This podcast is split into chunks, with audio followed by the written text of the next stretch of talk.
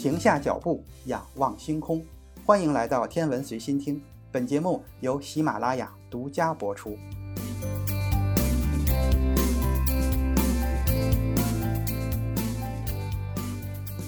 百米飞人大战代表着人类竞技体育的极限速度。目前的世界纪录保持者是牙买加著名的短跑健将博尔特，最好的成绩是在2009年8月17日在德国柏林创造的9秒58。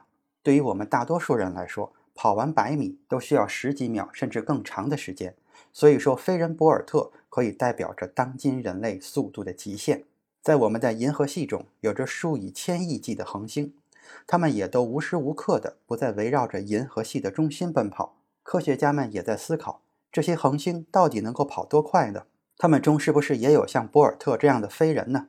在银河系中，太阳的运行速度可以达到每秒钟二百五十千米，其他大多数恒星的速度是每秒钟几十至一百多千米，明显高于这个速度就算跑得很快了。我们的太阳还算不上是跑得快的恒星。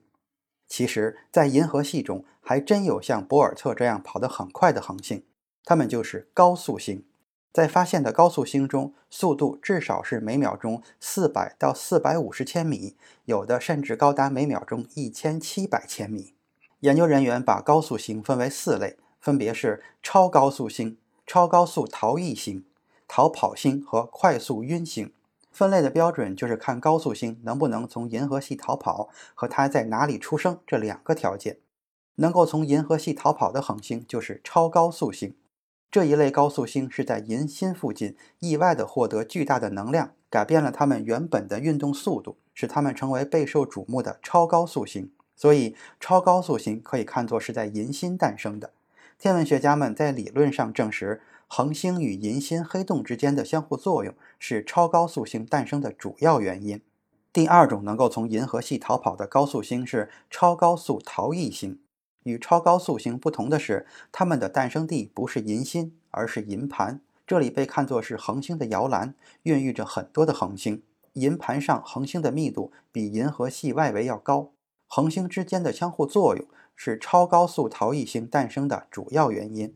第三种是逃跑星，它们和超高速逃逸星一样，都诞生于银盘，产生的原因也类似。所不同的是，逃跑星获得的能量没有超高速逃逸星那么大，所以它们还在银河系的控制之下活动。不出意外的话，这一类高速星是没有办法去到银河系以外的空间的。第四种是快速晕星，这种高速星其实是从银河系的卫星星系或其他星系捕获来的。银河系其实并不孤独，它的周围还有质量更小的卫星星系。目前已经发现了几十个矮星系，比如大小麦哲伦星系等等。银河系和它的邻居们有时也会交换一点礼物。两个星系距离比较近的时候，银河系强大的引力让卫星星系里的一些恒星留了下来。当它们从卫星星系被拉出来的时候，就获得了很高的速度。那么对于恒星来说，多高的速度算快呢？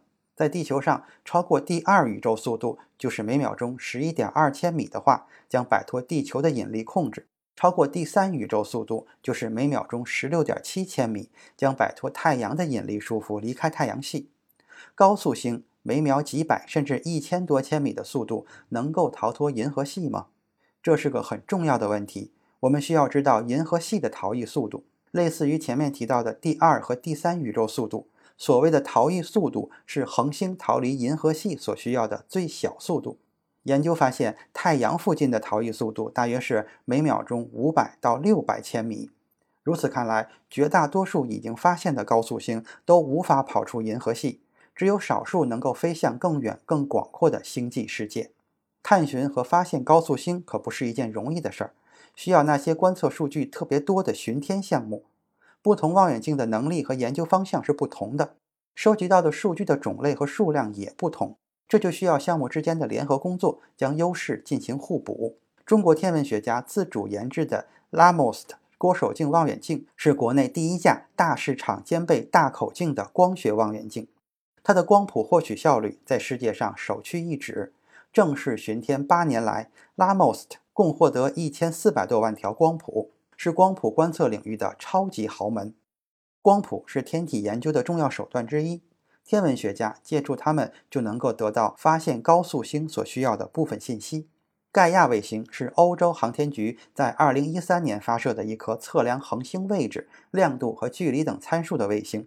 已为十多亿颗恒星测量了信息，是这个领域的超级大佬。自从2005年发现第一颗高速星以来，科学家历经十五年，使用多个设备，共发现大约五百五十多颗高速星，其中四十多个被证实能够从银河系逃跑。2020年，国家天文台研究人员完成了拉莫斯和盖亚的协同工作，在充足的观测数据中，发现了五百九十一颗高速星。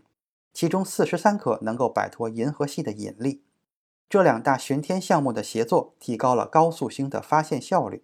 研究人员仅用两个设备，一次性就发现了比前人十五年积累的全部结果还多的高速星，首次使高速星的总数突破一千颗。研究人员还发现，这是一批生活在银运中的高速星，它们符合银运恒星的年纪大、大气中金属元素含量低。而且在比较扁的轨道上运行的主要特点。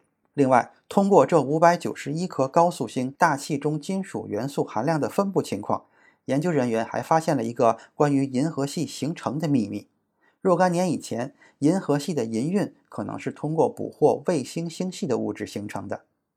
今天的天文随心听就是这些，咱们下次再见。